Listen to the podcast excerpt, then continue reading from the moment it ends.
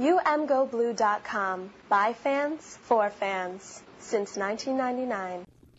Hello, welcome to this edition of the UMGoBlue.com podcast. This is Phil Callahan along with Clint Derringer. And today we're going to take a look at how Michigan's recent, unexpected, and yet welcome success on the gridiron has impacted the most recent recruiting class. You know what Coach Harbaugh has to say about recruiting? And nothing helps recruiting, by the way, better than winning. Clint, do you have any thoughts as you look at the class as a whole?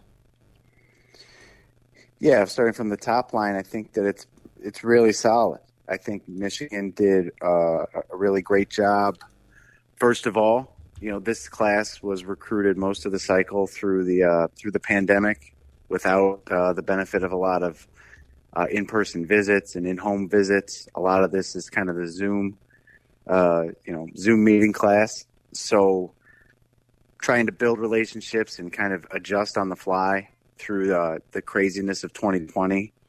Um, it's clear that Michigan did a pretty good job of establishing relationships and keeping contact with uh, with a lot of the high end uh, prospects that they were targeting. And then as the season uh, rolled through and, and success was building, and then especially really bringing in everybody, all of their top targets for the Ohio State game as the last official visit, um, or, or, one of the last official visits before early signing day. Um, they really pulled out all the stops and, and did everything they could to impress uh, those prospects, and then obviously the game went uh, went as well as it could have for Michigan, almost a perfect uh, perfect execution and, and a big win. So um, I think that it, from the top line, everybody should be very, very, very uh, optimistic and, and, satisfied with how this went. It didn't go perfectly. You didn't get every every kid that you that they wanted, but uh, I don't think that that ever would be reasonable to expect. So I, I think Michigan did a good job of reloading at positions of need. Got a lot of top end talent and, and also um, a, a, good number of kids that are going to enroll early uh, in a few weeks here and, and get their feet on the ground and get ready for spring ball for next season. So, my thoughts when I look at the position groups as a whole, it was interesting to me that you know one of the concerns that we had heading into this season was depth at defensive back, right? And this class was dominated by you know six defensive backs. So that's interesting. It's also interesting, I think, if there's anything, and, and you know, and it's not done, right? This is the early class, um, but I think, um, you know, you look at how successful um, Aidan Hutchinson has been in this defense, and I think uh, it'll be interesting to see what kind of targets changed at uh, defensive end and defensive line. So I think if there's any surprise there that um, I think I would have expected um, more recruits, you know, in, the, in those two position groups. But also, again, those aren't done. When I look at the class, I think it's a nice balance. Um, you know, I, I, look at the offensive linemen. It looks like they have some talent coming in. My thought on offensive line is that generally it's a position guys need to come in and, and acclimate for a year. Um, you know, put on some weight, get into the get into the workout. So, not expecting to see these guys on the field next year but you never know. I mean, we've seen that happen in the past where Michigan will have, you know, a top recruit who will come in and, and, and make a splash right away. So, is there anybody in this class that stands out to you? Yeah, there's a few, a few that I would say stand out. Um, starting with the offensive line, uh, since you since you had kind of mentioned it, uh, the one that stands out was a big flip. Uh, Andrew Gentry from Colorado he was uh, a part of the 2020 class. You know, two uh, or you know, almost two full cycles ago, he had committed uh, to Virginia, but he um, went on a Mormon mission, uh, which was all planned and expected. He had signed with Virginia, whose coach was uh, Bronco Mendenhall, formerly of BYU, who had a lot of experience managing prospects coming in out of high school and then and then attending a Mormon mission between high school and college. So uh, when Bronco Mendenhall resigned from Virginia, there were a couple interesting stories about how the how the family of Andrew Gentry had to reach out to uh, Coach Harbaugh and kind of reopen that uh, recruitment process because Michigan was was one of the, his top selections before he had chosen Virginia. So that that's got a lot of uh, interesting storylines that happened, and he was still on his Mormon mission when the decision had to be made. So Harbaugh had to ask uh, special permission from the church and the leadership at the church to even be able to have a conversation with uh, Andrew Gentry. So um, the other reason that I think it's notable outside of the, the interesting story is that he's you know he's going to be two years older than your normal incoming freshman, where most of these kids are going to be you know 18 or, or maybe 19. He's you know he's 20 or 21 years old, so he's going to be a little bit more physically mature.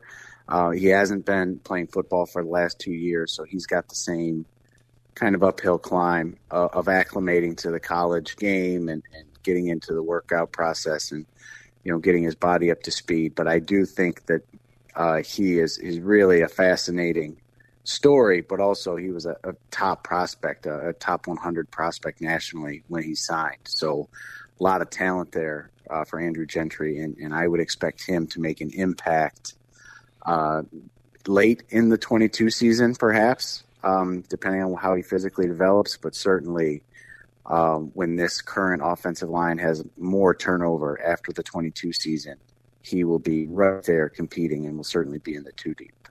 Um, what else?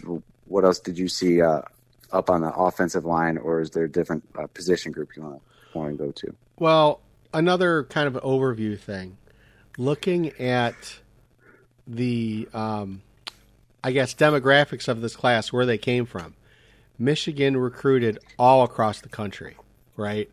And it's interesting because there's only one guy from Michigan and nobody from Ohio and pretty much everywhere else. I mean, you know, as far as the class goes, you know, it was interesting to me that they were able to go down to Alabama and uh, pull a linebacker out because you know that um, between Alabama and Auburn, it's hard to get any top recruits out of that state. So it's interesting to see, uh, you know, this linebacker recruit, Deuce Spurlock, coming out. Um, and you know, I, I think it's interesting. The the question I have, and, and again, this is a stepping back from the program, right? When you hit one of the concerns that people have is that when you have guys who aren't real local, right, like Michigan, Ohio, um, you wonder if they appreciate the rivalry obviously Michigan Ohio State. Uh, that's a rivalry that resonates across the country. Um, you know, I think part of what Harbaugh is going to have to do, and, and Josh Gattis and the entire staff, is work on selecting guys that fit the culture and can appreciate the local rivalries, especially with Michigan State. You know, in the past, um, you know, during the um, Mark Dantonio era when they they had a fair amount of success, I had friends who were Michigan State backers. I do have a few of those. And they would always have heartburn over the recruiting rankings. And I would always say, listen, don't worry about it. Dantonio always finds the right guys for his system, right? And or often did, and you know, did not so much at the end, but for much of his tenure, right? So I think the question that I'm wondering about is that as Michigan has greater success and has access to even more top elite talent, it'll be interesting how they inspire and instill that culture moving forward.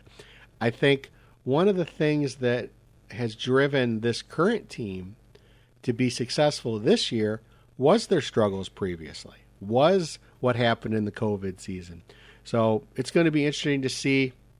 Um, one thing that, that jumped out to me is that you know, we had talked about when Harbaugh came in that perhaps Michigan would become quarterback U. And I don't think we've really seen that, and or at least we haven't seen it in the way we expected, right? Well, now here you have Cade McNamara, um, you have J.J. McCarthy, and here you still have, uh, you know, you also have other guys on the roster. Well, you have two quarterback recruits coming in.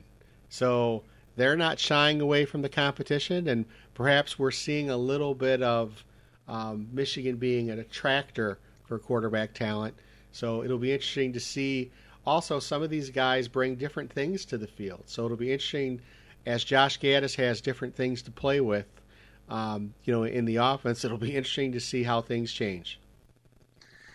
Yeah, the quarterback specifically, we're starting to see uh, Harbaugh is getting uh, kind of two different types of prospects. You know, similar to how we've talked about the uh, the running backs all year, uh, having different uh, dynamics to their game. Harbaugh traditionally, or, or, going back into his his history, has liked having a, a traditional kind of pocket passer and also more of a uh, run and gun athlete, dual threat type quarterback. Um, even going back to when he was in the NFL and back to you know Stanford and, and San Diego. So um, this class is a perfect example uh, with the two quarterbacks that they signed. The, the more traditional pocket passer is Jayden Denegal from California.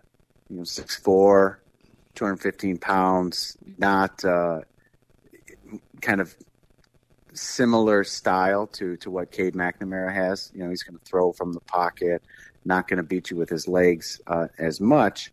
And then the other quarterback recruit is Alex Orji from um, Texas.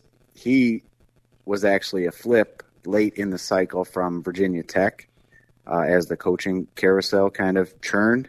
And he is uh, a little bit shorter at six foot two, but he's 226. So, so athletic and, and, and really put together to where the people are saying, well, you know, he's behind JJ McCarthy by a year.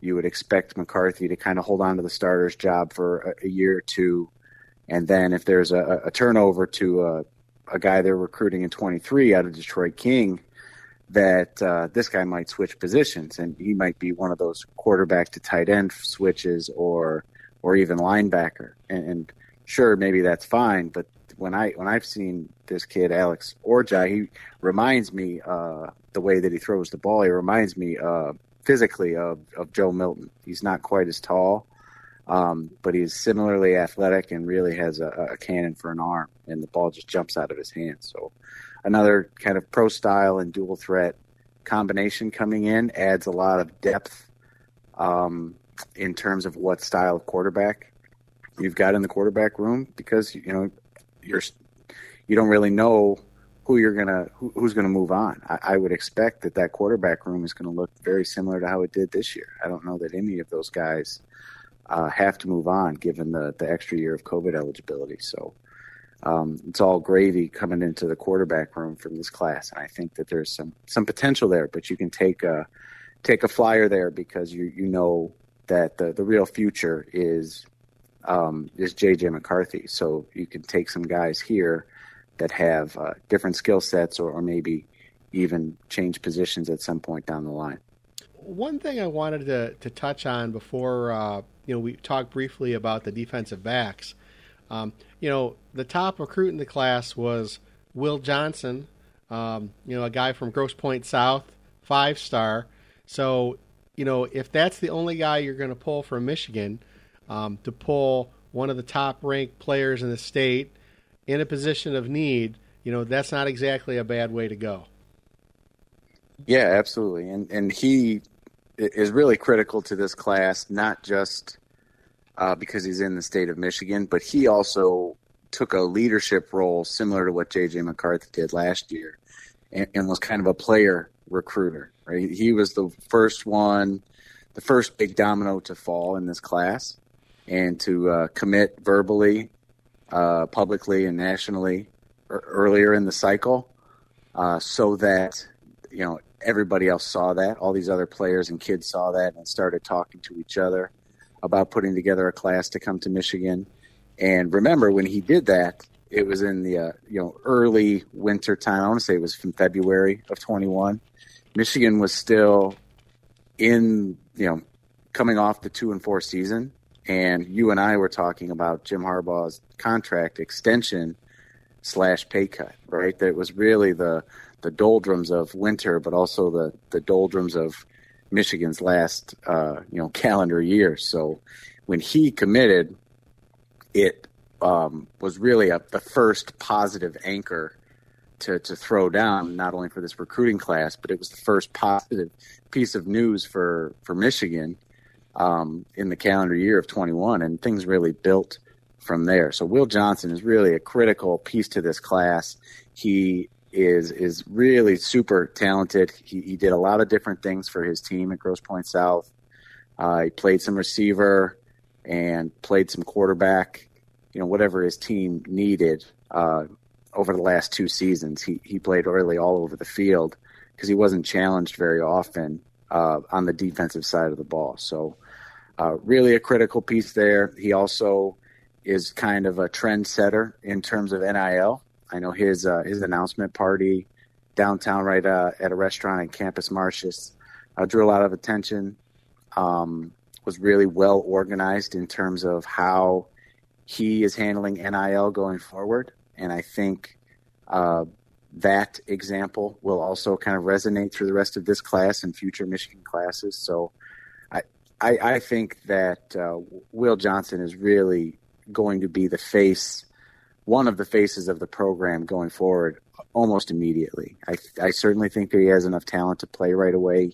He will be on the field uh, in game number one next year. The question is kind of where uh, he, he may, he certainly can contribute on special teams right away, but I think he will be one of the 11 guys that goes out for the first uh, defensive snap of 22. So um, Will Johnson is really the leader of the whole class and really a strong defensive back class also.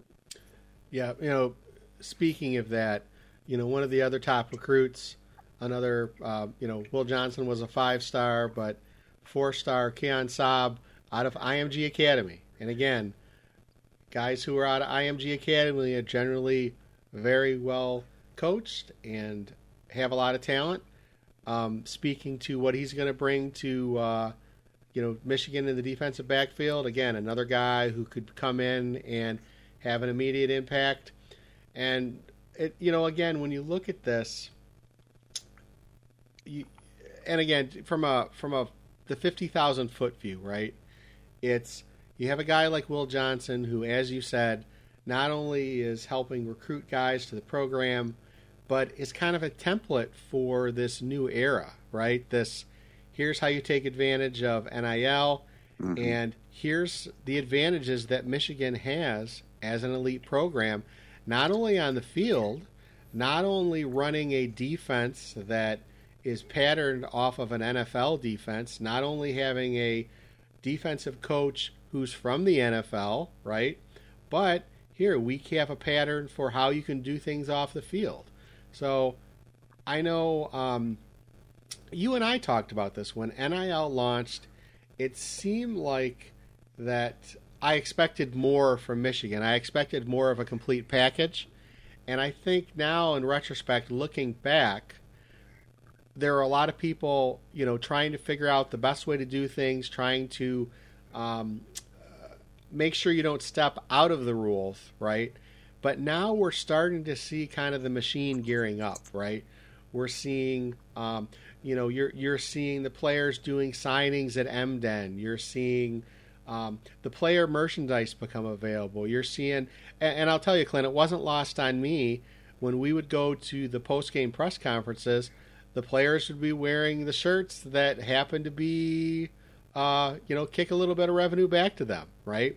So again, I, I think that um, and and not just Michigan, obviously, but but in particular, Michigan is set up to uh, really put together a complete package, and I think this recruiting class will be one of the first ones to enjoy those fruits throughout their entire time here. So I think we're seeing here's how it's starting. We're going to see it continue to evolve, and, and I think it's going to be something really interesting for us to watch um, as as these guys move through the pipeline. Yeah, and there's there's a lot of conversation right now. You and I have been talking about it for for nine or ten months, right? Kind of advocating for something like uh, NL NIL opportunities for players even before it happened, and uh, and now after it happened, we you know we discussed that it's kind of the wild west, and, and let's check in again in a year, see what it looks like, right? And it's my, my favorite part of the current NIL uh, business around the around the whole country is who is crying the loudest about all of the the potential problems that that are coming to college football with NIL opportunities for players and the transfer portal and, and the the ability to transfer without having to sit out a year. And uh, some of the people that are complaining the loudest uh, about those opportunities, you know, they are not the small fish in the pond. You know, you've got, you know, uh, Ryan Day had some pretty interesting statements from Ohio State. Dabo Swinney from Clemson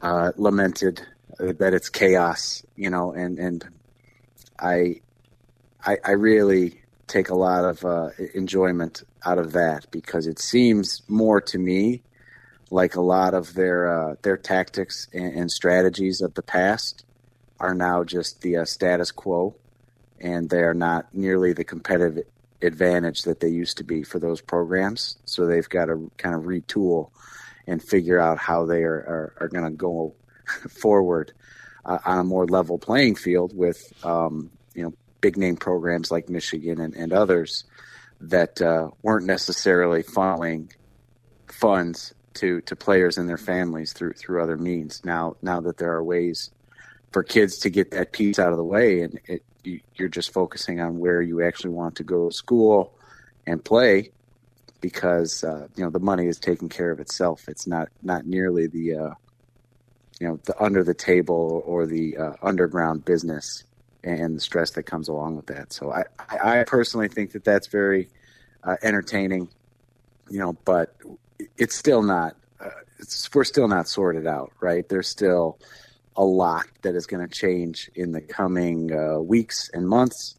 Um, I, I, I, noticed that uh, Tom Brady is launching an, an apparel brand and uh, just so happened to choose Michigan's quarterback, Cade McNamara, to be the face of his brand. So you know, Michigan's got a pretty large alumni base, some very, very famous uh, folks with, with some very deep pockets that uh, can set up these relationships. And I'm sure Michigan's pitch was much more about the long term and uh, the long game as opposed to some other folks that ran out there and showed multi-million dollar deals for, for certain players or, uh, or, or other short-term promises. I, I am sure that Michigan's presentation regarding NIL is much more long term based, and uh, I think I think that's a positive, and I think it also will be will stay a competitive advantage for Michigan because they are probably zigging while everybody else is zagging, right? And I, I think that it's a good thing, and we'll see how, how it continues to develop.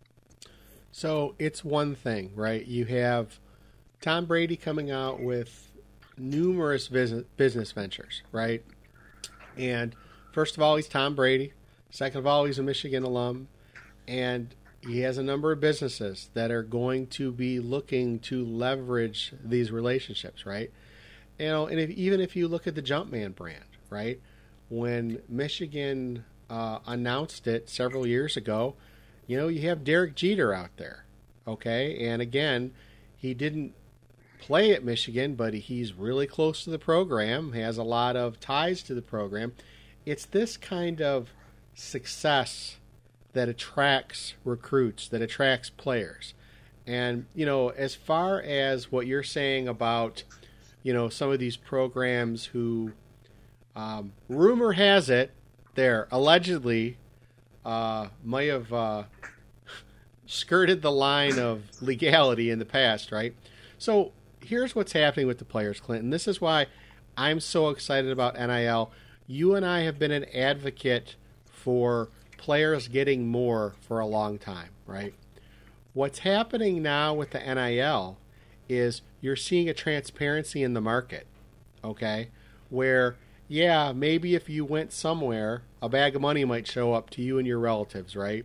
In the SEC. Oh, wait, did I say that? Yeah. Um, now all the programs, the recruits are sharing information. Oh, well, there's this this NIL opportunity here. There's this NIL opportunity here, and I'll tell you some of the things that have surprised me is there have been an, a spattering of NIL announcements for even relatively minor programs, right? So what we're seeing is we're seeing this transparency in the marketplace of, hey, here's what you can do. What opportunities do you, be, do you feel familiar with? And that's only good for the players. That's much better than it was in the past, right?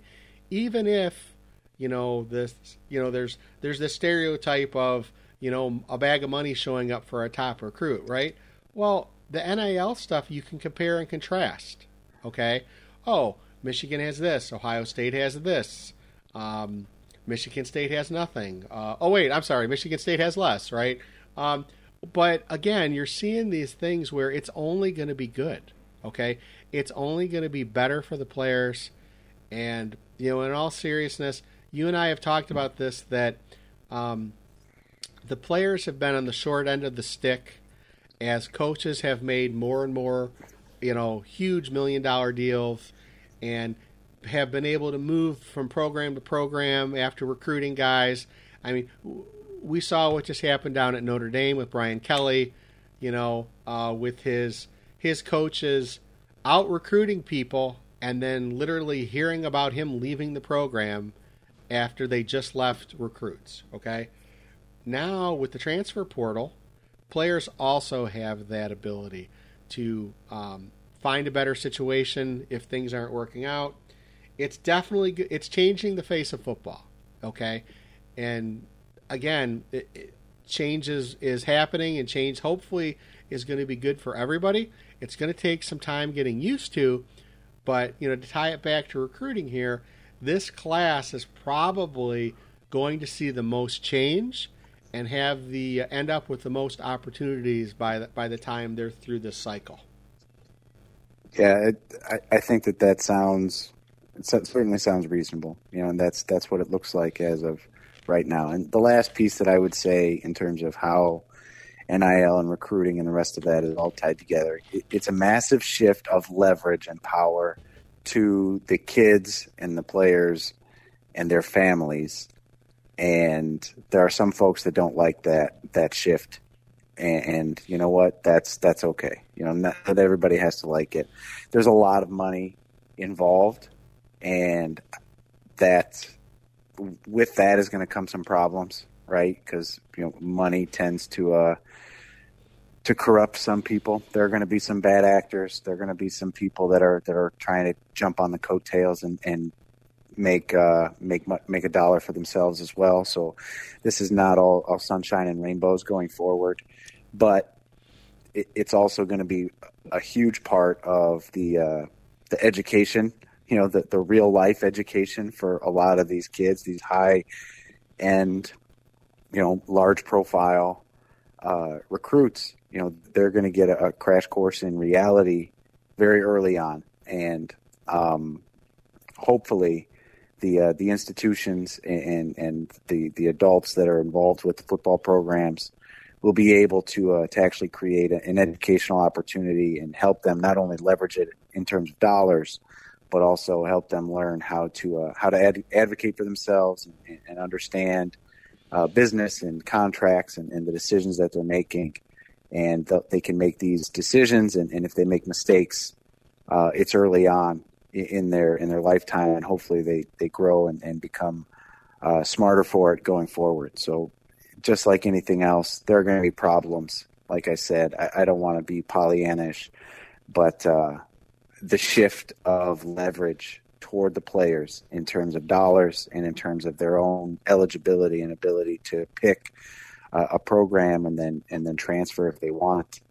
Um, those are good things for players um, from a very high level. And it'll come with other problems, but the the people that are crying the loudest, in my opinion, are just uh, more upset that they've lost some of that leverage in, in the game. And you know, I I'm sad for them, but uh, this is the right thing to do. I'm not so sad for most of them. so, you know, again, there's going to be, there needs to be a shift, okay? And, you know, there is the, I hope this has an overall positive impact on the game as a whole. Meaning that if players are starting to look at their finances and and sponsorship opportunities from the time they are a recruit all the way through their collegiate careers. Hopefully, you can see some better decisions made for the small percentage of guys or by the small percentage of guys who go on to the NFL, right? Because there are always, you know, the stories in uh, about guys who blow their signing bonuses and end up, you know, worse off than in, than what they started, right? So Mm-hmm. hopefully, and, and and let's be clear, right?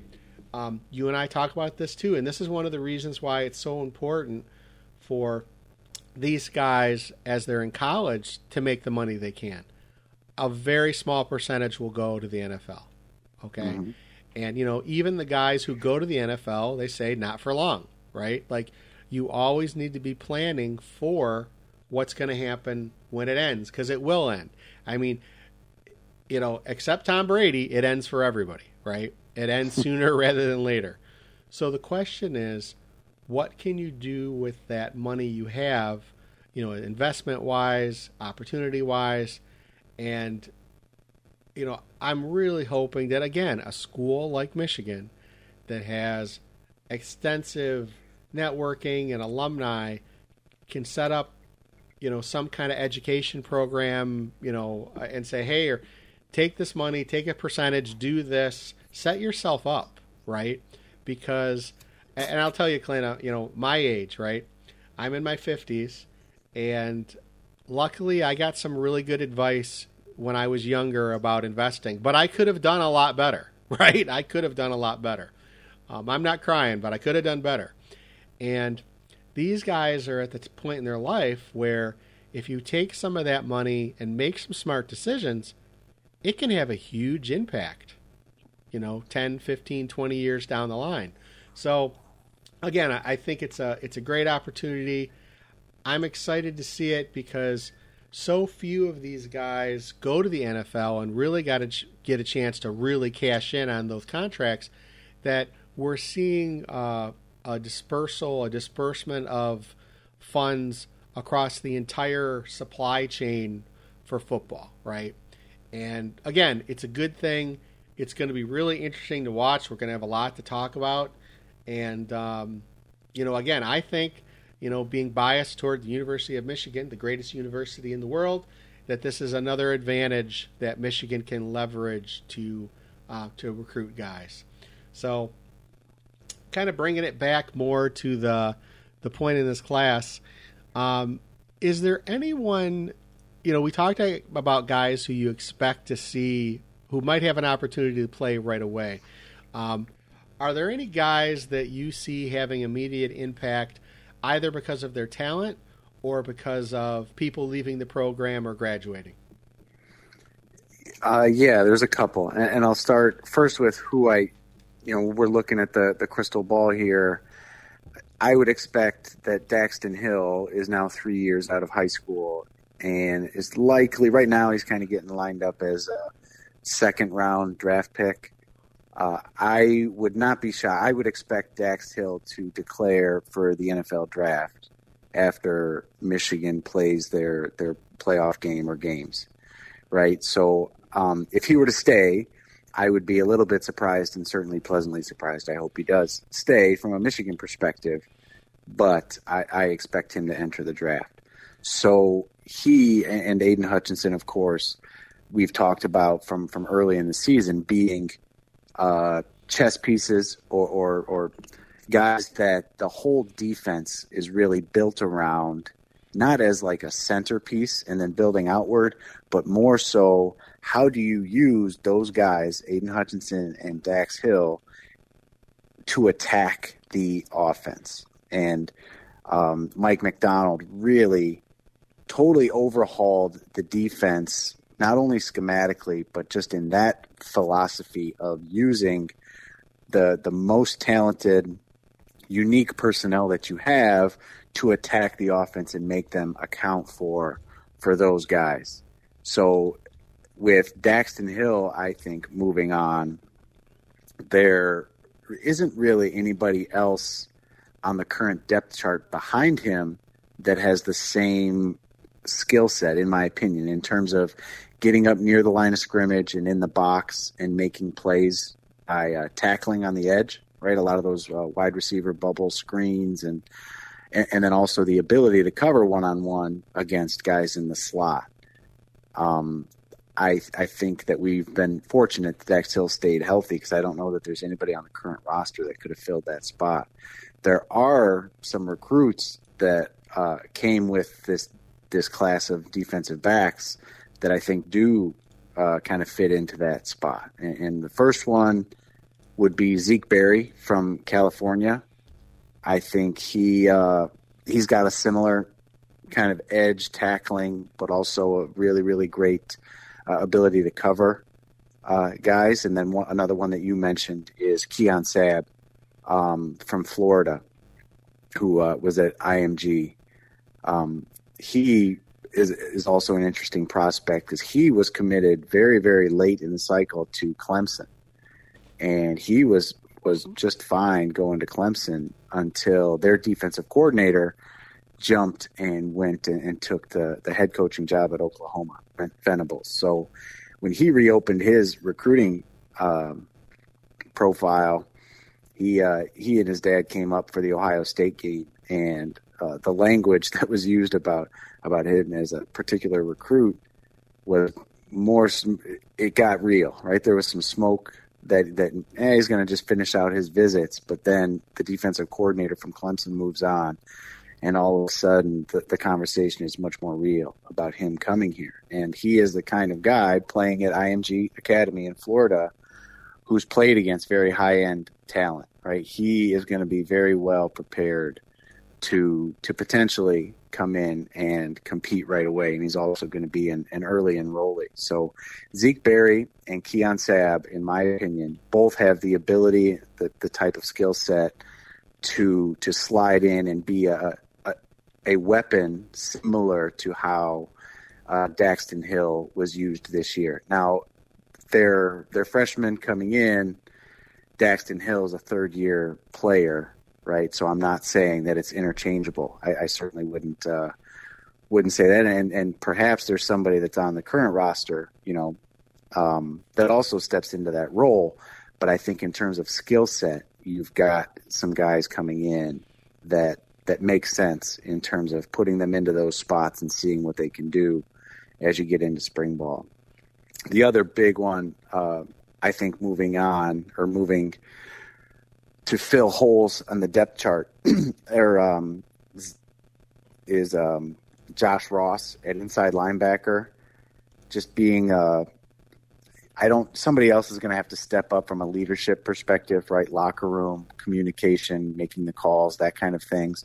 But in terms of just being a real physical presence in the middle of the defense, attacking those inside gaps, really being a thumper, taking on blocks, making those those big tackles at the line of scrimmage.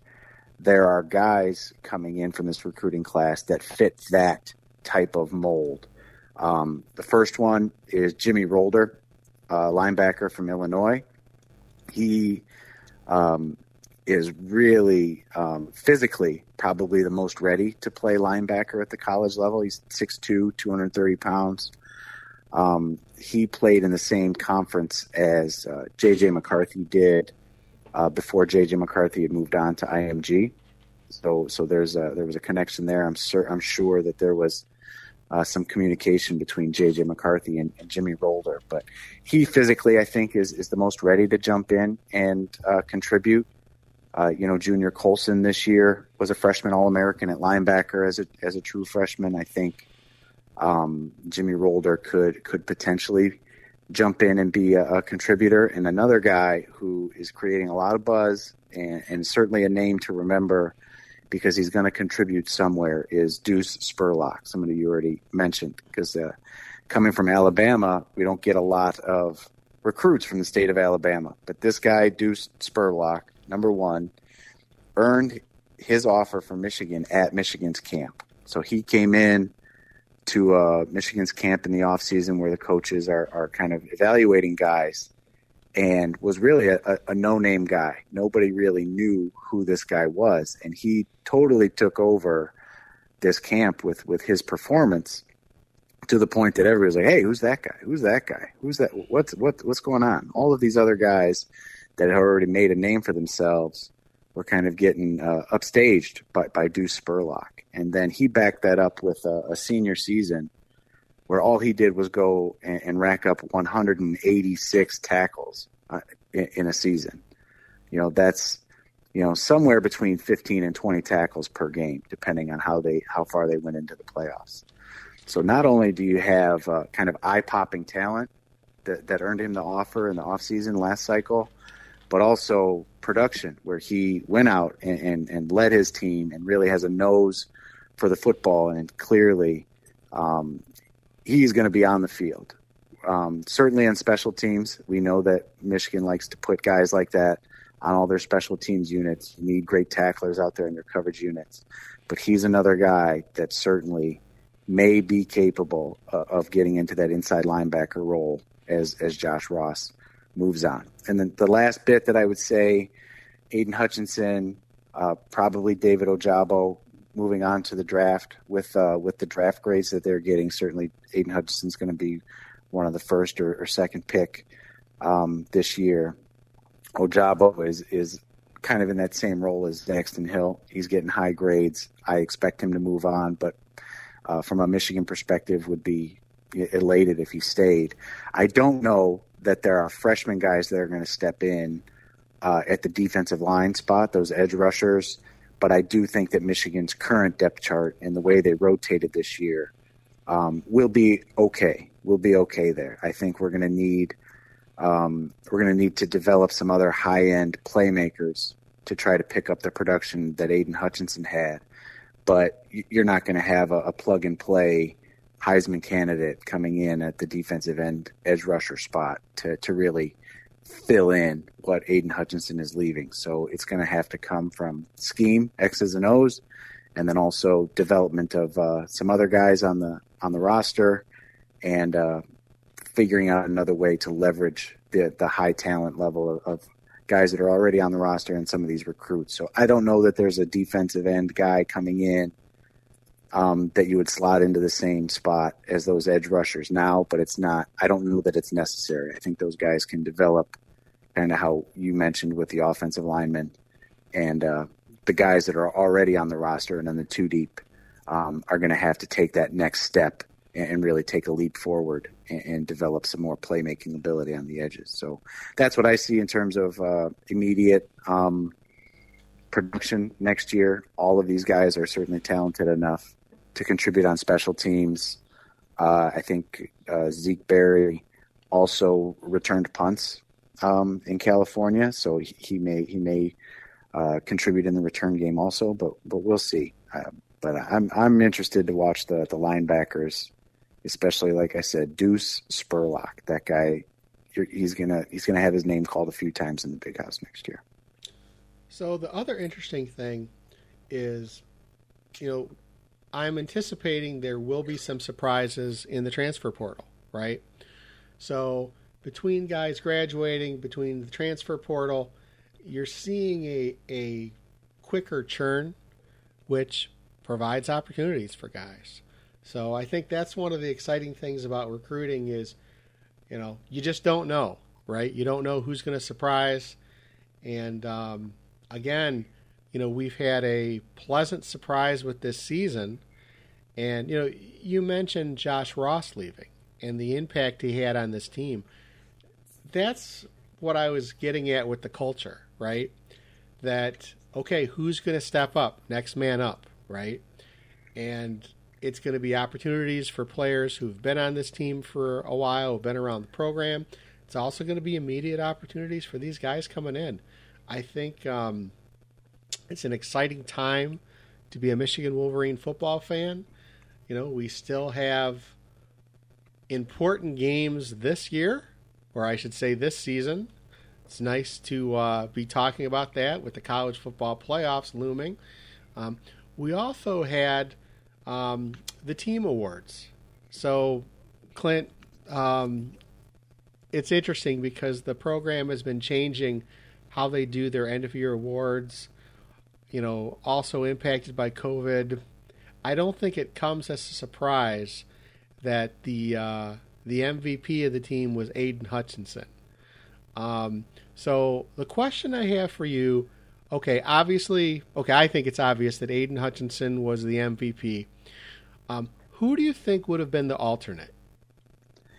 Yeah, I'm going to use the same answer I did at, after the sixth game when we did our halfway through the season show. Right, Aidan Hutchinson is clear, clear choice, but Hassan Haskins, you know, figuratively put the team on his back so many times, and really embodied the the personality and the culture change, um, and a guy who did it without fail over the last two or three seasons. You know, that guy just was so reliable in terms of always giving 110% effort, always falling forward for two extra yards, always, always showing, you know, the, the fight and and the physical uh, toughness that, that I think Jim Harbaugh wants his program to uh, to really display. So Hassan Haskins um, had a really great productive year, and he's been very productive over the last three seasons. But honestly, if if we didn't have a, Heisman candidate defensive end and, and, a kind of a historic season from Aidan Hutchinson, Hassan Haskins far and away is the MVP of this team. Um, so to have two real shining examples of, of what it is to be a, a, most valuable player on the field and, and off the field, uh, Hassan Haskins certainly um, deserves all of the praise that he gets down the list of the awards. Uh, he's kind of the, uh, the, the the second team MVP, you know, and even Harbaugh in a lot of different media availability said as much. Said, "Man, you know, you got to look at Aidan Hutchinson and Hassan Haskins as as being the most valuable guys." So, I, I we said that six or seven or eight weeks ago, whatever it was, after the Nebraska game. I remember this conversation, and uh, it's no problem for me to hang on to that same statement. I think Hassan Haskins is absolutely the most valuable guy, not named Aidan Hutchinson. And he was definitely recognized by the team. He won the toughest player award and he won offensive player of the year. But the thing about Hassan, and again, going back to our previous conversation, there are things that you see when you're following the program closely, right? And okay, so early in the season, Blake Corum is just a machine at running back, right? And, you know, we said, you know, Thunder and Lightning, but, you know, Lightning gets a little more a little more love, right? I mean, Blake was the I remember saying, you know, early in the season, man, the way Blake Corum is running, he might be a Heisman candidate, right? And Hassan did his part. You know, there was there was no you didn't sense any jealousy, you didn't sense any um, you know, again, Hassan's the guy who's been putting the work in for the last couple years and he was fine to be, you know, I, I was I was describing him as Batman and Robin, right? They're a team, right? And sometimes one takes the lead and sometimes the other takes the lead, right? So what was amazing to me is that Hassan was such a team guy and when Blake was kind of in the spotlight a little bit more, he was okay. He did his part. You know, there was no grumbling, there was no issues. And then when Blake got dinged up, Hassan stepped up. And and literally, you know, there was a there's a quote. Um, you know, we're going to have a uh, a season overview podcast where we pull the quotes and you hear the season as the players told it at the time, right? And there's a great quote from Hassan who says, "Man, just give me the ball. I'll run it. I'll run it as many times as you want." Right? And he really picked up that load toward the end of the season. And then when Blake came back, man, they were unbelievable, right? But you know, you, you talk a lot about guys who buy into the team concept, guys who, you know, those who stay, right? And you look at this team, and they really embodied that. And it, it's easy to say, oh, because they won the Big Ten championship. Well, no, they won the Big Ten championship because of that. Because of that, because of uh, J.J. McCarthy running down the field and blocking. Because JJ McCarthy only getting, you know, a few snaps per game and sometimes not playing at all and there be no grumbling. There everybody does their part, everybody gets their opportunity. So um, and again, not to dismiss Aidan Hutchinson, okay? Aidan Hutchinson is a beast. He has risen to a whole different level of of uh, performance and celebrity, right?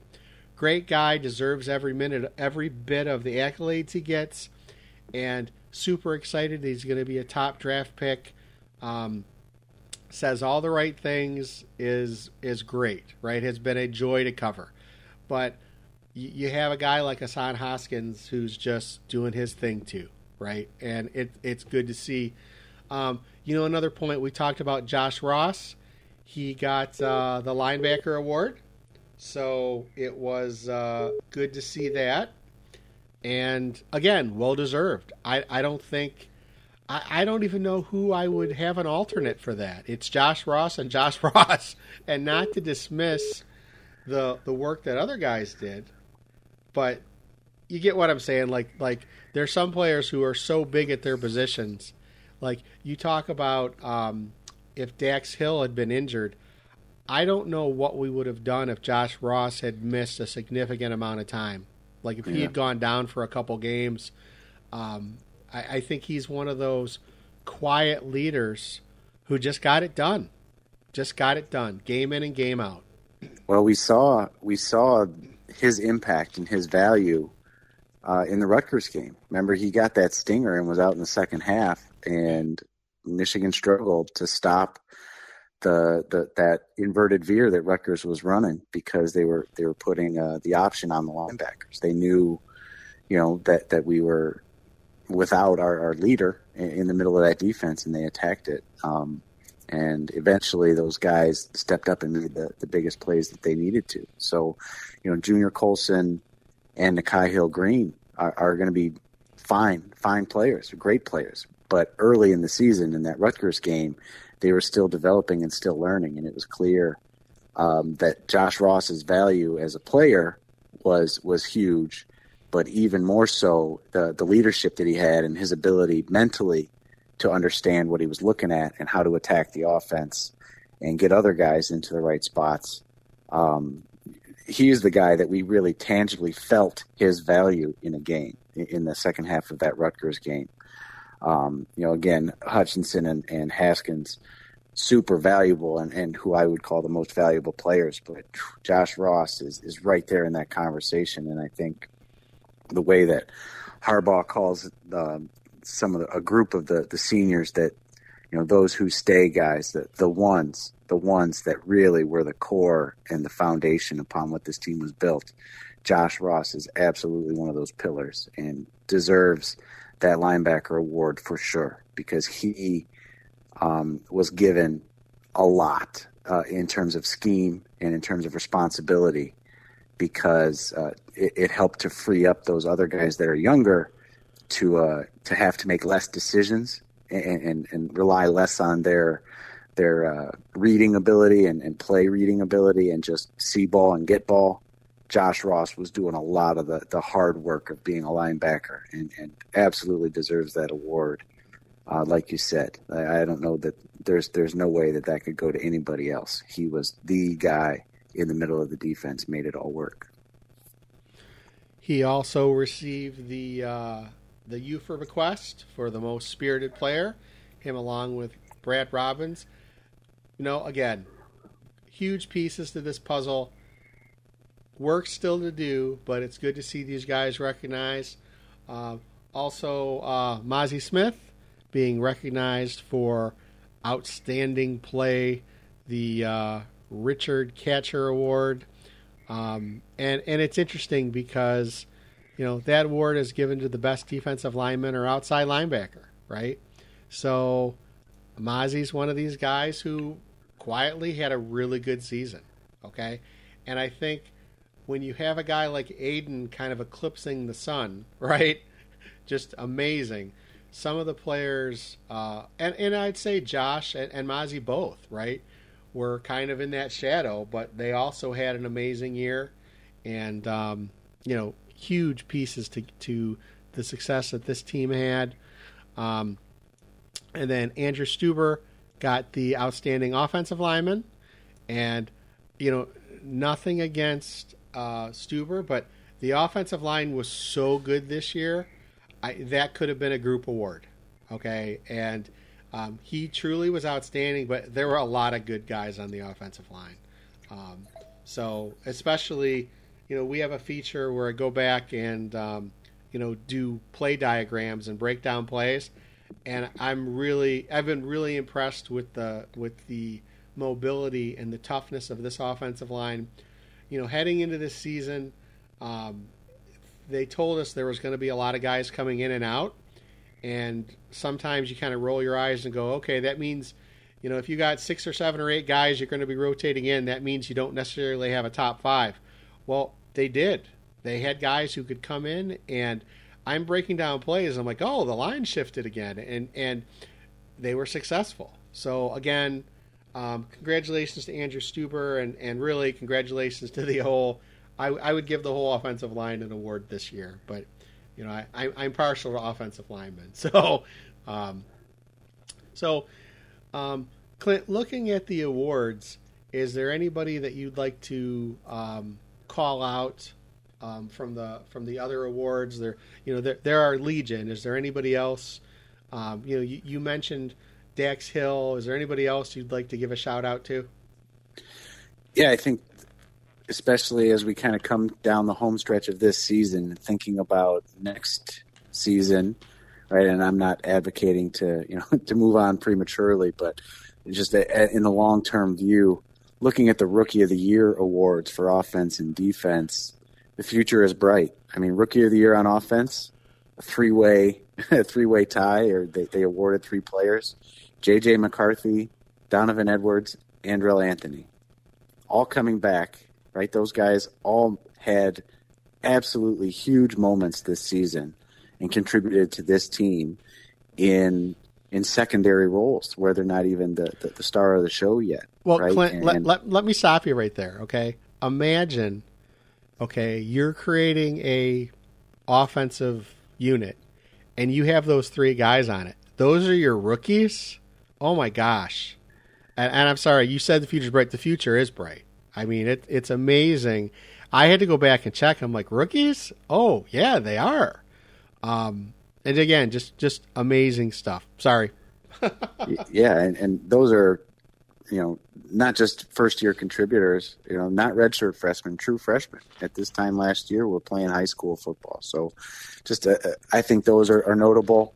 Uh, on defense, uh, Junior Colson, who I, who I mentioned at linebacker, and Rod Moore at safety, another true freshman. These guys were playing high school football last year and came in and were huge contributors. Rod Moore uh, got a significant amount of playing time against Washington in the second half, and I remember being like, "Man, that's it's early in the season for a true freshman to be jumping in there and getting significant snaps in a big non-conference game, right in September." And uh, not only did he make an early impact to where we kind of took note of it, but he kept climbing, kept improving to the point that he was starting at home against Ohio State in the 12th game of the year. So Rod Moore, Junior Colson are going to be absolute mainstays going forward uh, on the defense, and those guys are likely where you're going to look if you're uh, Mike Macdonald and you're trying to, to design next year's defense and where are you going to get the big playmaking ability. Uh, it, you don't have to look too far past, you know, a, a true freshman linebacker, freshman All American Junior Colson, and, and Rod Moore, um, who who climbed into a, a defensive backfield with uh, a fifth or sixth year senior and Brad Hawkins, and a guy that had started in front of him uh, for most of the season in, in R.J. Moten, and a guy who had starter snaps last year, Makari Paige, and, and Rod Moore came in and, and climbed his way to the top of that depth chart, and you really have to be excited for what what can come with him. And then he's also the rookie of the year on special teams. You know, for him to be contributing on all of those additional special teams units, which we've mentioned a, a few times, is is either first or second or third, depending on which metrics you use. Uh, one of the best special teams units in the entire country. So the youth that is already uh, contributing to this team really highlights what, what should be a lot of firepower coming back um, for next season. And, and there's no, certainly no reason that this team can't uh, build on the success of this season, keep it rolling through the, the playoff games here, competing for a national title, and and then get right into trying to rebuild the same type of leadership and, and, and bond between the players because the talent that's coming back is there's no drop off. So the the standard going into the 22 season certainly is going to be, um, you know, it's going to be off the charts. Right. This year was, you know, nobody believed in us, and and you know, a little bit of low expectations from the fan base and the national media. That is not going to be the case going into next year. So these guys are going to have to have a different type of mentality and, uh, and, and have a different style of leadership because now you you can't start to uh, to let your head get too big, right? They've got to maintain that that solid work ethic and, and stay together going forward. So those are the ones that stand out to me. I think uh, Erick All and the development, especially catching the ball, being sure-handed this season, really being a leader in terms of blocking as a tight end, you know, all over the field I, again, I mentioned it a, a few different games on Twitter that if you want to know where Michigan's trying to run the ball, follow the tight ends. Look at 83, Erick All. Look at 86, Luke Schoonmaker, and uh, they're gonna they're gonna go to the point of attack because of how well they're blocking. And then in that same breath, I would say Mike Sainristil has been one of my favorite people to watch away from the ball. Mike Sainristil may very well be the smallest wide receiver that we have that gets a significant number of snaps, but he is absolutely tenacious on the perimeter, the way that he blocks. He is always tangled up with somebody, um, had some really key blocks, um, cut blocks, and other different types of perimeter blocks on big plays. And that play that you mentioned where J.J. McCarthy sprints out uh, in front of Blake Corum against Iowa in the Big Ten title game uh, if anybody wants to, to watch another entertaining part of that game, watch Mike Sainristil, who's the other guy running with uh, Blake Corum, because he actually he absolutely steamrolls one of the defensive backs for Iowa, and uh, it, it's it's fun to watch. This this small guy uh, is like it's like Mighty Mouse, you know. He just, it's he, he goes into the collision, and you expect, you know, I hope he can hold his own, and he he steamrolls guys like uh, like Hassan Haskins does. He's he is a fun to watch on the edge, and and made some some big plays and highlight catches as well. So those are the the guys that stand out to me. So the things that jump out to me is the blue collar award, Andrew Vastardis, again offensive lineman, and you know something that doesn't always come through. You know, just a guy who loves Michigan. Okay, and in the uh, post Big Ten championship press conference just said, you know what, it was always Michigan for me. I always wanted to come here. And, you know, it's a guy who is successful academically, successful off the field, well spoken, and just really embodies the teamwork of the offensive line. And Clint, you and I are both alums, okay?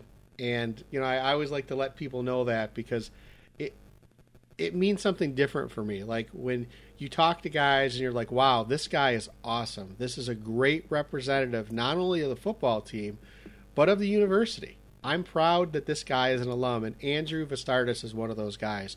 You talk to him, and he's just, just really well spoken. You know, says all the right things, and and it really just resonates how much he loves being a part of this team, and how much how proud he is that um, all the work that they put in has has borne fruit.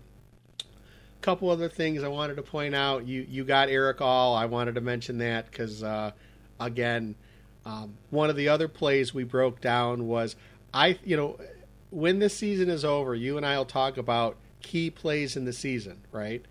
And I will tell you my key play in the season is his touchdown versus Penn State. You know, we broke that down in the playbook. Um, actually, one of the things I really cool in the playbook have, one of the cool things I really like in the in the playbook feature is I actually have um, him describing the play. right, along with the play diagram. And what was really cool is he says that a couple, a little bit before that play, Penn State was actually talking crap to him about how he was hurt and they didn't expect anything from him. So it's that kind of thing. You like to see a guy succeed. Um, most improved player defense David Ojabo and DJ Turner. And nothing against DJ Turner, but David Ojabo just ascended. Okay. I did not expect anything like what we saw from him this season. Really happy for him. Again, really happy for us following a team, but um, that one jumps out to me. Specialist of the Year, of course, Jake Moody. That's another one. He was incredibly consistent and just just got the job done. And you know, most improved player on offense, Cade McNamara and Luke Schoonmaker, right?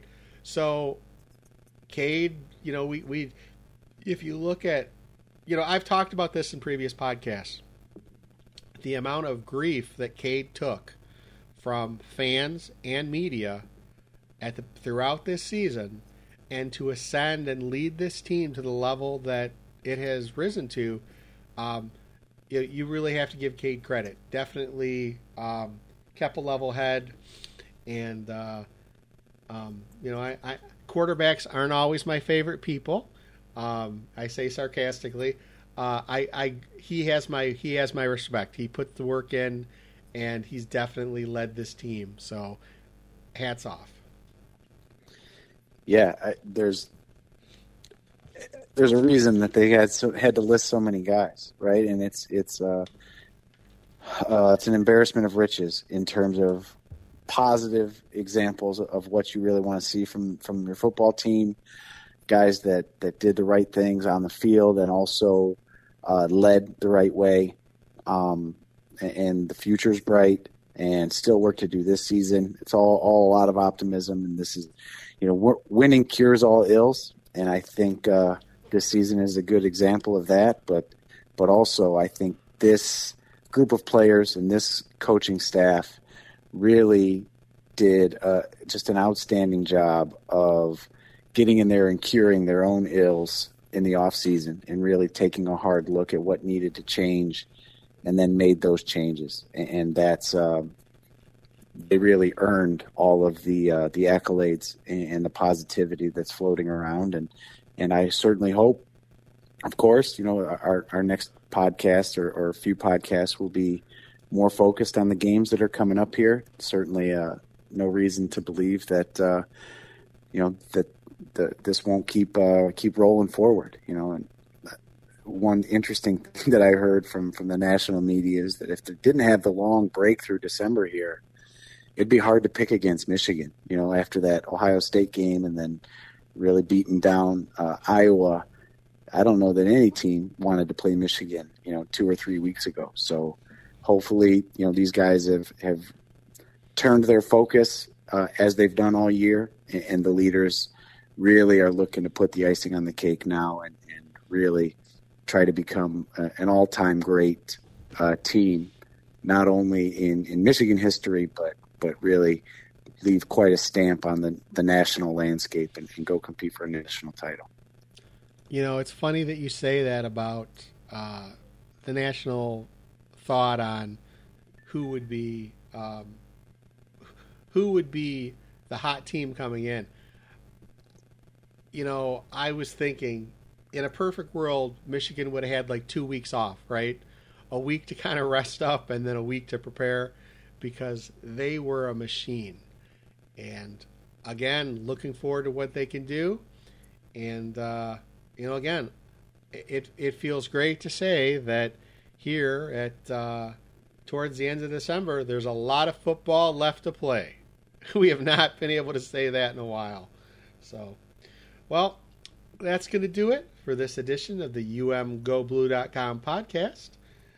This is Phil Callahan along with Clint Derringer. Go Blue. Thank you for listening to the umgoblue.com podcast. All rights reserved. Search for umgoblue.com on iTunes. Go Blue.